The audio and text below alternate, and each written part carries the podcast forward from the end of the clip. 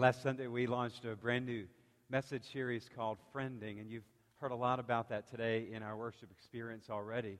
And we looked at some reasons why the average person in America has fewer friends than in just the last couple of decades. And we said that people are working a lot more and have less time for friendships than they did before, and often they're tethered to electronic devices that keep them at work in all kinds of crazy hours. We also said that rising divorce rates have added to this because often when a couple goes through divorce, then their friends have to take sides, and that's a struggle, and often the friends fade away. And we also said that the explosion of social media has redefined how people define friendships. Often we think that our friends are online, but they may not be true friends, and often will betray us online and post something that is hurtful. And we emphasize that the local church is a place where we can learn what friendship is about and how we can apply some biblical principles to our relationships. The local church is where friendships can be formed and strengthened and encouraged, and places where we can be influenced. And you never know that Sunday school teacher or that friend or deacon could say something or recognize something in a person that can change the trajectory of another person's life. We said that we are greatly influenced by those who are closest to us. And we said that we are the average of our 5 closest friends, so we really need to examine who we're hanging out with and traveling with. Solomon reminds us of this in Proverbs 13:20. Walk with the wise and become wise, for a companion of fools suffers harm. And this leads us to our key thought for the whole 4-part series, which is in your notes if you're taking notes. Show me your friends, and I'll show you your future. Show me your friends, and I'll show you your future. True friends stick with you no matter what. They love you enough to tell you when you may have colored out the lines, or they love you enough to cry with you and to be with you when things aren't going so well. They celebrate with you when things are going really well. They will never say anything negatively behind your back. In fact, your BFF, now that's text speak for best friend forever, or your bestie will only say nice things about you behind your back. You can count on that. Last week we said, a friend loves at all times. That's in Proverbs 17:17. A friend loves at all times. A brother or sister is made for a time of adversity. It is problematic, though, that many Americans don't have close relationships, and we believe that's so. One of the important aspects of the body of Christ, the local church, is to help people connect and build friendships and have strong relationships. Some of us may have hundreds of online friends, but not a single person that they can say is a close friend. And we want to change that. We want to open our understanding to how we can be good friends. Often these kinds of situations where we have a lot of online friends but no close friends, sociologists call relational poverty. We all know what material poverty is. That's when we may not have things financial or things with physical property. There's another that is called spiritual poverty, and that's when someone may have everything in the world, all the wealth in the world, but may be spiritually bankrupt. But sociologists have a third kind of poverty that they talk about, which is relational poverty, and that's where people are all around us, but we are starving for intimacy and starving for community. Last Sunday, we talked about being alone together. And especially in the young male population, there are so many who may be gaming online, connecting online, but are isolated. They might be sitting right next to each other on a device, playing a game back and forth, but they are alone. They're feeling lonely. If you've ever been on a mission trip, a number of you have, maybe when you were in that place, it could have been a developing nation or an impoverished area like in Owsley County, Kentucky, where you all serve. So many of you have served over the years. And you see that they don't have as many resources that you do or that we do. But you see something about the families, that there's joy and there's a connection. There's this a sense of belonging, a sense of family that we don't have here. And we're envious of that. And we often say, how can these people be so in need, and yet how can they be so together as a family? And quietly we say, I wish I had more of that. Maybe you look outward and you see another person or family and you wish you had more of what they have. Maybe it's not something that we're missing. Maybe it's someone. And I want to spend the rest of our time talking about the friends that we need. Not the acquaintances, not the social networking friends that we would like to have, but the friends that we need.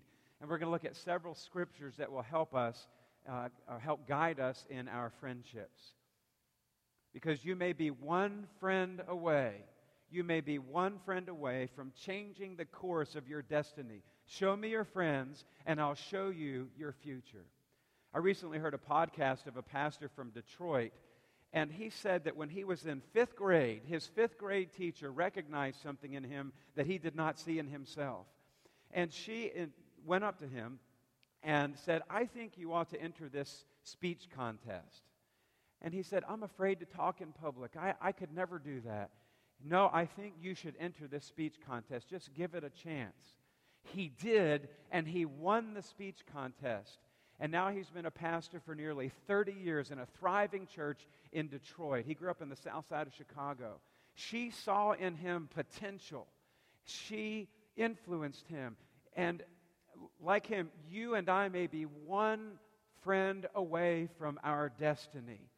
We see that in the book of Acts in the 9th chapter with Barnabas and Saul. After Saul had surrendered his life to Jesus Christ to be baptized, and he was baptized, God led him to continue preaching and teaching in Damascus. And Scripture says in Galatians 1 that Paul spent a considerable time in the Arabian desert. Some scholars believe that it was all of 3 years or part of 3 years. But he was away. And then he returned to Damascus, where the governor sought his arrest. Paul's friends lowered him through the city gates in a basket, and he fled to Jerusalem, which was the home base for the apostles in the early Christian church. Paul then tries to assimilate with the church. After all, he's a Christian, and God has allowed him to have powerful ministry in Damascus. And they were skittish, though, of him. The apostles were untrusting of him because they knew in his former days that he was a persecutor of Christians, a murderer of Christians, and had a horrible reputation. But Barnabas, one of the key leaders in the Jerusalem church, had befriended Paul, knew of his story, had seen evidence of his preaching and teaching, and then went to be an advocate on his behalf to those leaders in the Jerusalem church. And because of what Barnabas did, because Barnabas was an advocate for Paul, the believers in Jerusalem, the apostles, then accepted Paul on Barnabas' testimony. Barnabas had befriended Paul, and because of that, God enabled Barnabas to change the trajectory of Paul's life. And then if you continue to study, you see that they had a powerful ministry, and the Antioch church called them out as the very first missionaries, and Barnabas and Paul together went on the very first missionary journey, and churches were started, and many people came to Christ, and the church grew and multiplied. The two of them spent over a year training and equipping leaders there in Antioch at the first. And it's amazing to see how, in this story, how one friend changed the trajectory of another for the positive. But that can happen in the negative as well. That's why it's important for us to select our friends carefully. Show me your friends, and I'll show you your what? Future. And there are some other examples of good friends in the Bible, and I'd like to look at 4 friends in Scripture today to see 4 kinds of friends that each one of us needs. The first one is Ruth. In the Old Testament book of Ruth, Ruth was a friend who sticks with you no matter what. We need friends like Ruth who stick with us no matter what. The book of Ruth was set during the time of the judges, who were the rulers of Israel before the time of King Saul. Ruth's mother-in-law was named Naomi. Many of you who've studied the Bible know this story. It's an awesome story. You can read this book in one sitting. There became a famine in the area of Bethlehem where she and her husband were from, Naomi and her husband. So they and their sons moved to Moab, which is far to the southeast, east of the Dead Sea. And there they went to find food and work, respite. Both of their sons took wives there. But sadly, Naomi's husband died. And then Scripture says about 10 years later, both of her sons died. So she was left with her two daughters-in-law, Orpah and Ruth. And Naomi knew that she couldn't stay in Moab. So she decided to go back to Bethlehem, where she may have some connections, because an older woman like herself in Moab, a foreigner in a strange land, a widow, would have absolutely no chance of survival. At least her two daughters-in-law could have a chance to remarry and maybe have children. So Naomi says, I'm going, and you all should stay here in Moab. And the one daughter-in-law says, okay, well, I will stay. But Ruth says, nope, I'm going with you. I'm going with you. I'm going to stick with you no matter what. Ruth replies in Ruth 1:16-18, and you know the verses. Don't urge me to leave you or to turn back from you. Where you will go, I will go. And where you stay, I will stay. Your people will be my people, and your God, my God. Where you die, I will die, and there I will be buried. May the Lord deal with me, be it ever so severely, even if death separates you and me. When Naomi realized that Ruth was determined to go with her, she stopped urging her. We need friends like Ruth who will stick with us no matter what. And you know what the cool thing is? The book of Ruth is really important, because when Ruth and Naomi traveled back to Bethlehem, Ruth met Boaz, and they were married. They had a son named Obed, who was the father of Jesse, and Jesse was the father of King David, and Jesus came through the house of David. Isn't that neat? That's a side note. That's another sermon, but that's really cool. Friends that stick with us no matter what. The next three friends that we'll talk about are from the life of King David. Samuel. He was a friend who made David better. So we need friends. The computer, by the way, we're having a little struggles with our system, so if you're taking notes, just try to listen, and we'll get these to you. Samuel was a friend who makes you better. He was a prophet, a priest, and a judge. He was the one whom God used to establish the monarchy in Israel. He anointed Saul as the first king of the united monarchy, and then he anointed David, Saul's successor. So we're going to read 1 Samuel 16, verses 12 and 13. If you have your Bibles or your Bible apps, you can certainly follow along, or you can listen as I read. First verses 12 and 13 of chapter 16. So he sent for him and had him brought in. He was glowing with health and had a fine appearance and handsome features, speaking of young David. Then the Lord said, Rise to Samuel, rise and anoint him. This is the one. So Samuel took the horn of oil and anointed David in the presence of his brothers. And from that day on, the Spirit of the Lord came powerfully upon David. Samuel then went to Ramah. Samuel saw something in David that others could not see. God enabled Samuel to see something in David. He made David better. People who see the potential in us help make us better people, stronger people, courageous people. There was not a person who saw in David what God allowed Samuel to see in David. And I want to ask you, do you know someone who you can trust to see your potential? Do you know and trust somebody, maybe a coach, maybe a teacher, maybe a mentor, maybe a staff person here in our church, a pastor, one of our pastors. Do you know someone who you can trust to listen to, and they might see the potential that God has welled up in you? Listen to those people. Surround yourself with friends who make you better. And then the third friend is Jonathan, a friend who helps you find spiritual strength. There was a time where David really needs spiritual strength. King Saul became angry at David, jealous of David.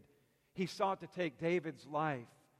Jonathan, Saul's son, became a loyal friend to David. And Scripture says that Jonathan loved David as Jonathan loved himself. Jonathan warned David of his father's tirades and helped David find protection. And in chapter 23, we find David hiding in the desert from Saul. He had learned that Saul was after his life. Again, Jonathan helped him, but by this time, it was more than giving David strategy and advice. Jonathan helped him to find strength in God. Look at 1 Samuel 23, 15 and 16. While David was at Horesh in the desert of Ziph, he learned that Saul had come out to take his life. And then verse 18, listen to verse 16. And Saul's son Jonathan went to David at Horesh and helped him find strength in God. You and I need friends who help us find strength in God.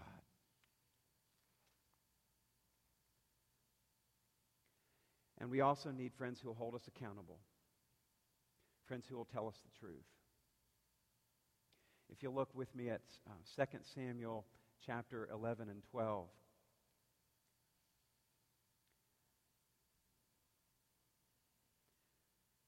David is king of Israel. He had achieved greatness. And God sends a man named Nathan to give counsel to King David. They were close friends.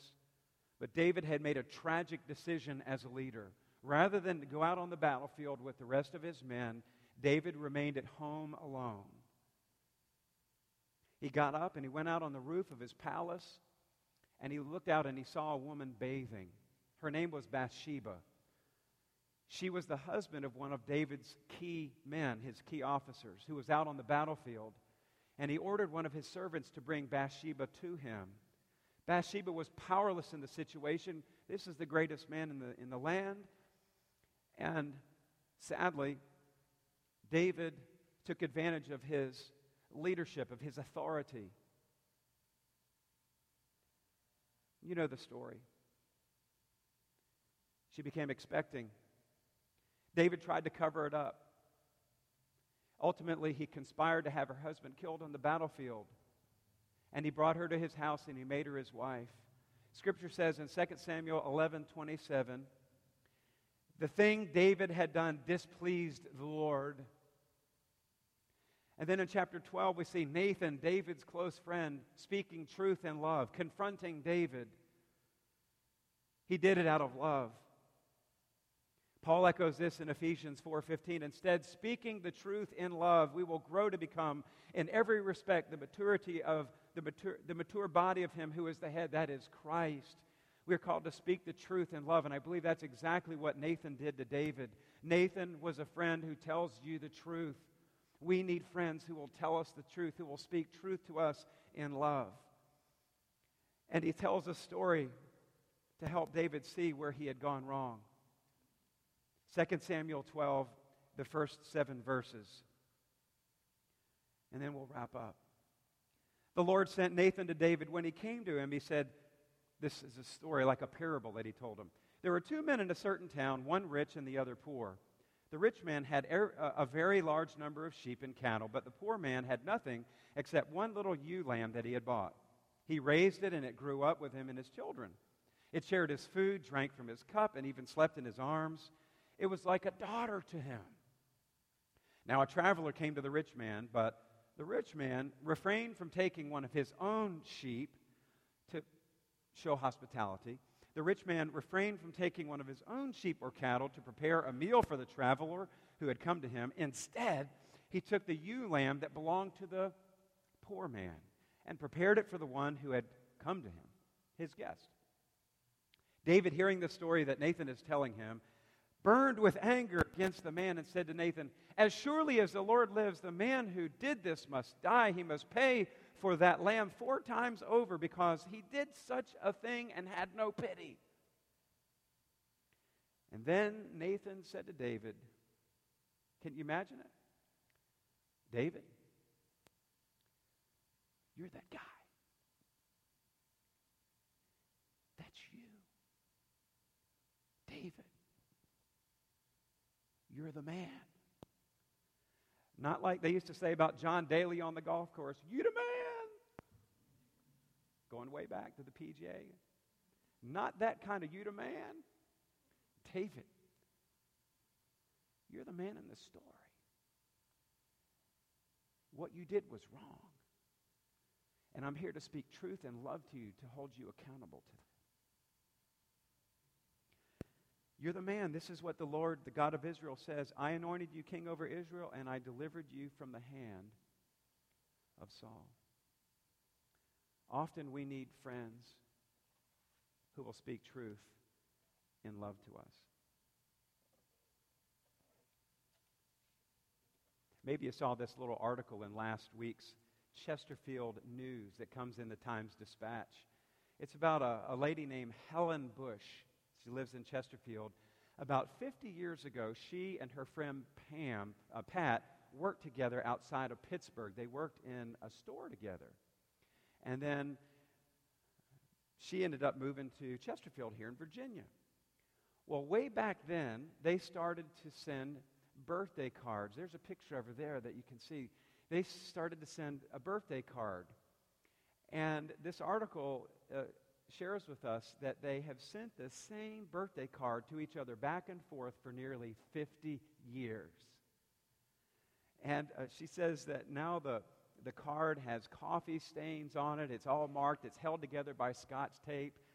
But they are still dear friends and sending this card, this tattered card back to one another.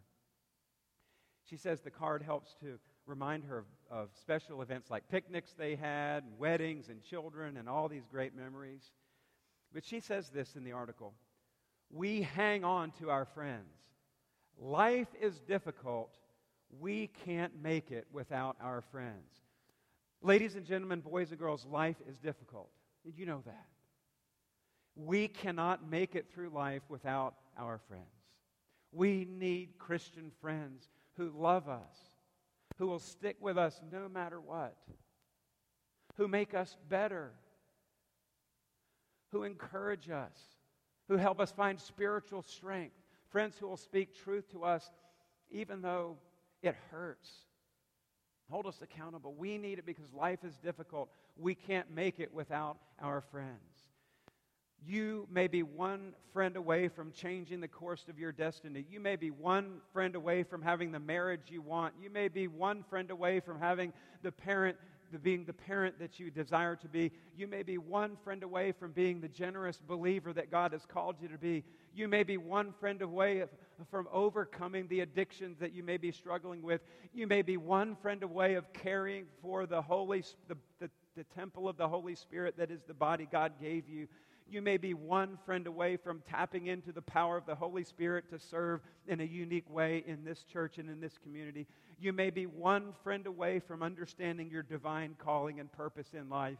You may be one friend away from meeting the Son of the living God, Jesus Christ, our Lord, who has redeemed us from the pit and has called us friends, and through Christ gives us eternal life, the abundant life in heaven. One friend away. Show me your friends, and I'll show you your future. We need to stick together no matter what.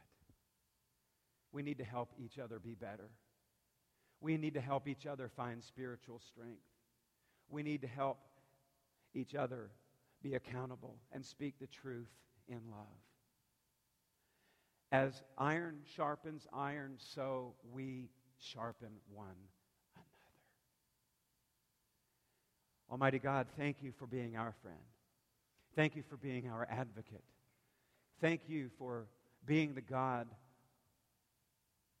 who sticks with us no matter what, for being the God who helps us to find our true potential, our destiny. Thank you for being the God who makes us stronger spiritually through your Holy Spirit and through this church and other believers coming around us. And thank you for being the God through the Holy Spirit who confronts us when we've strayed out the lines, and you do that in love. God, help us to know that you are our friend. Help us to befriend others. Help us to be better friends. In Jesus' name.